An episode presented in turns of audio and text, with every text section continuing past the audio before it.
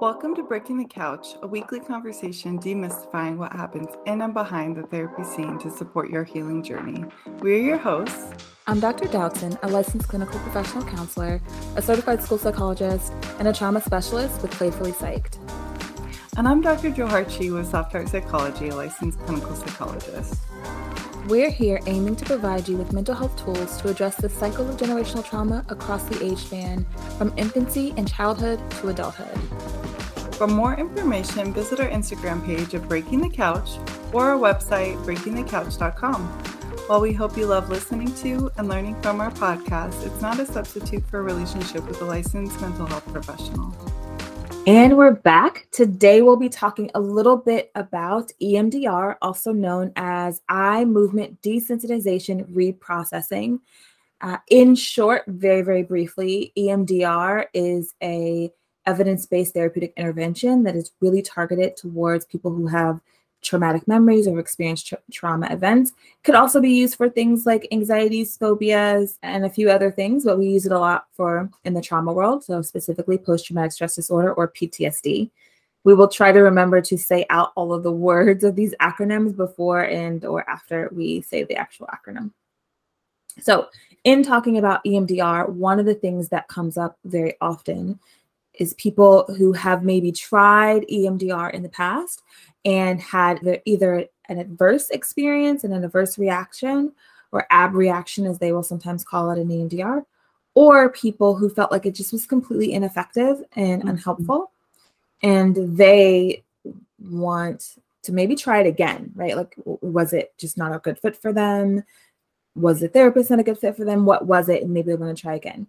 So we kind of thought Dr. Doharty came up with this wonderful idea that we can kind of talk a little bit about what are some of the things that people can do or therapists can do and kind of looking at reintroducing someone to EMDR who maybe didn't have the mm-hmm. best experience with it for the first time. Does that sound about right, Dr. Jaharchi?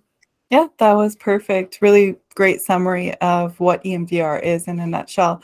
A lot of people have been coming to you and I for for EMDR lately it is kind of uh, so well recognized that it's in the media, it's in World Health Organization as one of the primary ways to go about resolving some trauma, reducing mm-hmm. some charge and some intensity around trauma. So both Dr. Dodson and I do use EMDR therapy in our work. Um, and mm-hmm. people will say exactly what you said. You know, people will say, I'm interested to talk to you about this, but it hasn't worked before or I've tried it and this is what kind of went awry. Um, and one of the things that people can look into uh, is kind of going to their foundation. And you and I have talked about this before.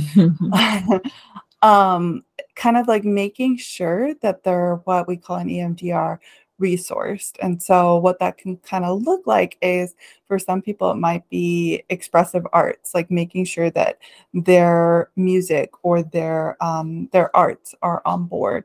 It might mean that their breathing, their deep breathing, is on board. And when I say on board, I just mean basically like that they feel like they do this frequently enough and can access it. So if they're feeling super unraveled after a session or even during session, they could go and kind of do take some deep breaths and feel um, able to access some of what we're in EMDR therapy. Um, you know, so there's a number of different things that we do in EMDR. Mm-hmm uh, that helps someone go to a calm, safe space or mm-hmm. kind of de escalate or relax, mm-hmm. basically. Um, mm-hmm. Um, but there are also things that people can do in between their sessions. Um, mm-hmm. so that's just one of the things. Um, I think another thing is like, you and I have also talked about this, but like EMDR may be hitting parts of a person, but not all of them being on board with mm-hmm like reducing the trauma. So for example, if like um they were feeling like eh, the trauma was less stressful for them, but there was like something still kind of bothering them, what we call mm-hmm. like a mm-hmm. block of belief or maybe an inner child part still feeling like not totally heard or there's still a, a block there. Mm-hmm. Um, that can also be a reason why EMDR didn't feel like it totally helped them unstick from from the trauma. Mm-hmm, mm-hmm. I think those are really great examples and strategies that they can use. I also just like to um, talk about having the therapist back up a little bit. Um, so one of my strategies, and I kind of apply this overall, not just for EMDR, but it's really, very important when using it for EMDR or any other type of trauma informed or trauma intervention, not even trauma informed, but a specific trauma intervention. And that's making sure you really understand the person so I find that sometimes people will come in, you know, and therapists, I think most of us are guilty about this at some point in our career or another, where uh, the patient might come in and say, "Hey, I need this thing. I need this shiny therapy. I know my my my physician recommended it, or my friend uses it and it's going to work for me, whatever." And then you just kind of start it, right? And I'm like, whoa, whoa, whoa, whoa, we got to back it up, right? I need to understand your history. I need to understand more about you. I need to know what your resources are, if you have any. I need to know do you know how to access those resources and activate mm-hmm. them? And so, like Dr. Joharji said, like if, if it is breathing, I want to see how you breathe. I know it sounds weird. No, but- I love that you asked that. I'll I'll just be like, okay, you know, and I love mm-hmm. that you're like, mm-hmm. no, let's do it together. Yeah. Let's do it together. The reason mm-hmm. is a lot because you know, people say breathing doesn't work. Okay, maybe. And let's try. Let me see what it looks like for you. Mm-hmm. Right. Because I might be able to say, oh wow, that's really fast. Right. Or mm-hmm. that's mm-hmm. helpful, but that's a shallow breath right? And so that's helpful in the moment when you can't do anything else. And it's like, oh, but a deep breath is what's going to calm you and get you back into a safety part of your brain and into your body. And so, me seeing that can be helpful, or it might actually be more like a hyperventilated breath, which is not helpful at all. It can make you uh, have increased panic and anxiety, right? And I won't know that just by you telling me, "Oh, I took some breaths." I'll have no idea, and I won't be able to help. I've done that. Yes, I'm so happy you're pointing that out. Mm-hmm. As a really good tip to like do it with the person. Mm-hmm.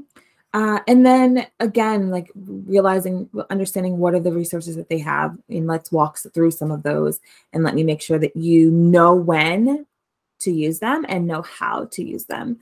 Uh, super, super important because with with EMDR, you know, what we're asking the person to do is straddle time, right? Mm-hmm. We are asking them to go back into a memory that was hard and traumatic and difficult in the sheer nature of how memory works and how the mind works, and we've talked about this on this podcast, when you are reliving and, and thinking about an old memory, your body is having the, the same physiological response that it had when you were actually in the live moment, right? So we reprocessing wants you there, right? However, reprocessing also wants you in your present calm body as well, right?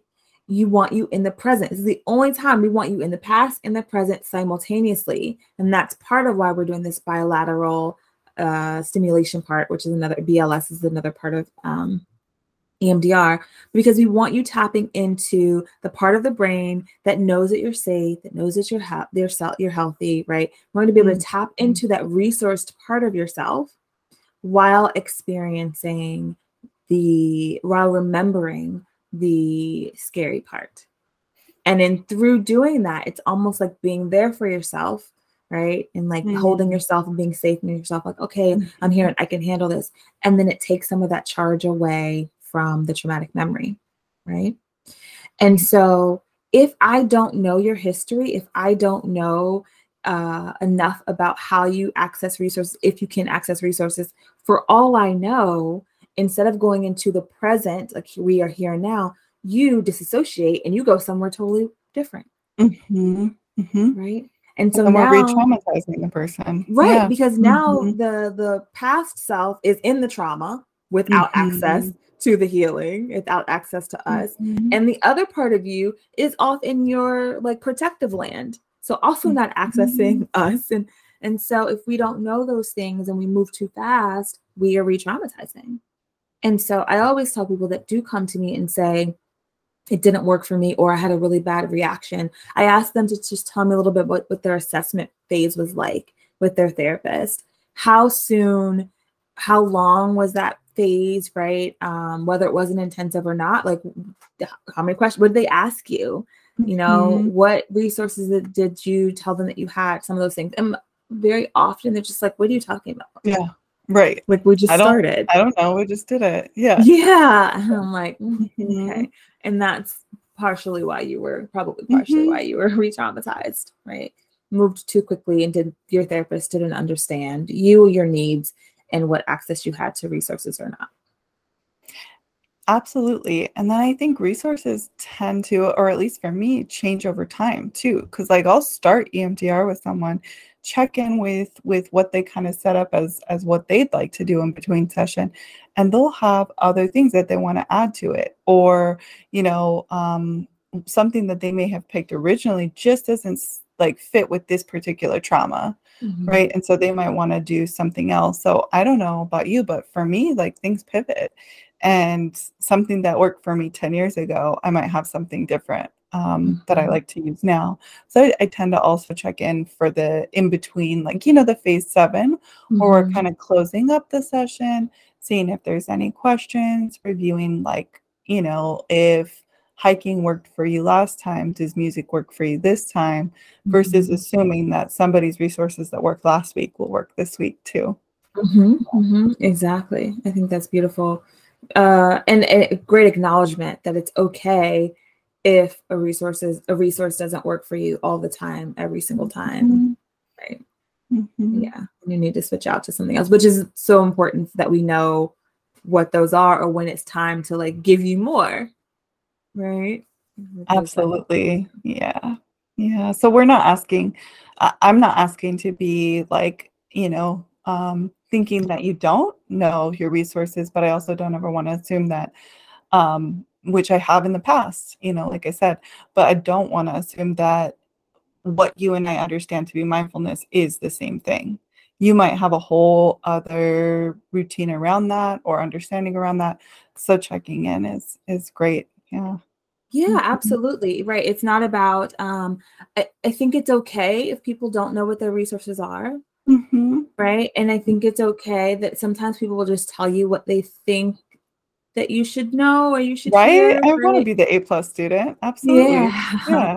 Uh, and so it's okay if you don't know if you if you think about resources, thinking about your coping skills or strategies, however you want to call it. If you aren't sure, it's also uh, there's sometimes people will bring up a, a resource that they've identified as a resource, which could be problematic, right? Mm-hmm. And so we kind of mm-hmm. talk about mm-hmm. replacing it or instilling it with something else or using the memory of it instead of the actual thing. So I think about some things that can be addictive of mm-hmm. nature, right? Mm-hmm. Um, I think all those things are okay.